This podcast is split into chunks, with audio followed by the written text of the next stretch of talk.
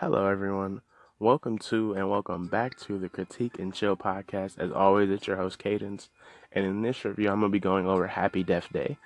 Happy Death Day is a suspense horror movie about a girl who gets murdered on her birthday, but somehow keeps reliving the day and must figure out a way to solve and prevent her own murder before she finds herself stuck in an endless loop of being killed, or worse.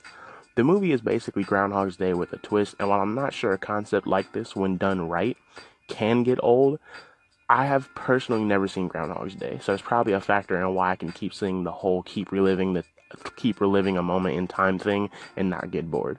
Before I even get into it though, the movie's good. I love it. One of the things that I've always liked about this idea is how much potential catharsis is to be had with the whole idea. While I personally have a relatively low amount of regret in my life, there is not a day in my life that goes by that I don't wonder, hey, what would happen if I didn't do this, or if I did do this differently?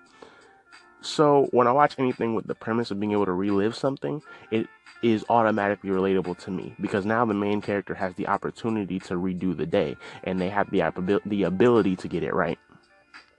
So Happy Death Day. Where this movie tends to shine, in my opinion, is in the characters.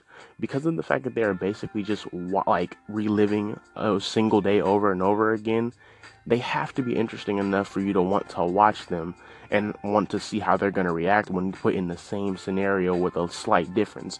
And I love the characters in this movie. They all have a consistent and easy to spot personality, and it makes it to a point where there's never a time where you look at them and be like, man, that's out of character for that person. But also, they're interesting enough to where they don't get boring, so you actually do want to see what they're going to do. With that said, there's only one character that is incredibly inconsistent, and it's the antagonist, the killer. You're able to figure out pretty early that the movie's actually pretty grounded in reality, aside from the whole relive the day upon death thing. So the killer isn't some spiritually charged monster, and they're not a mutated psycho killer. They are very clearly a regular person. So when you see them do stuff like survive hits to the head from a hammer and be able to somehow lift the body off the ground like it's nothing, it kind of takes you out of the movie for a little bit, but not too much. And honestly, that's my only real bit of criticism. Aside from the normal denseness of character that just has to exist in any horror movie in order for it to go on, like people making the dumbest choice possible even when the solution is right there, and not having common sense, the movie is actually pretty solid and can actually keep you real deal invested. And even when it comes to that cliche stupidity, it's not to the point where the characters are so dumb that they don't seem like real people. Every choice, give and take, that is made in this movie, even the bad ones, are choices that you could reasonably imagine a regular non-fictional character doing or making. While I'm still onto the characters, real quick, the standout performances, in my opinion, are for the characters of Tree and Carter, played by Jessica Roth and Israel Broussard, respectively. The chemistry between these characters at the beginning is virtually non-existent, and at the end actually ends up growing into a real relationship that is believable because of all the curveballs that are thrown at the relationship by the premise. In short, it's interesting to see a relationship between two people when only one person is remembering their time together, and that time itself is only one day set on repeat. What I absolutely love about this movie is how much they follow through on the idea.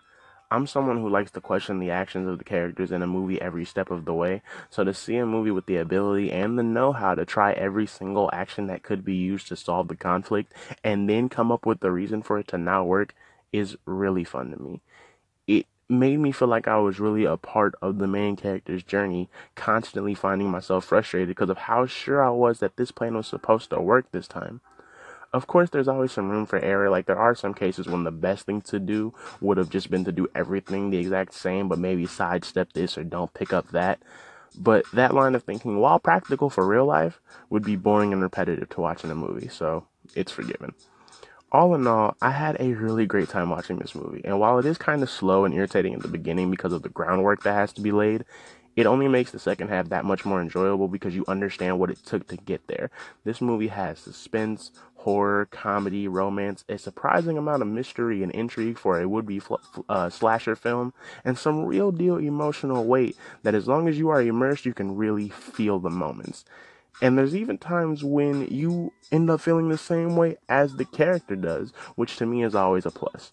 And while the second watch of the movie is definitely less immersive, it is way more fun as you begin to pick up on different things and ask different questions now that you know the ending.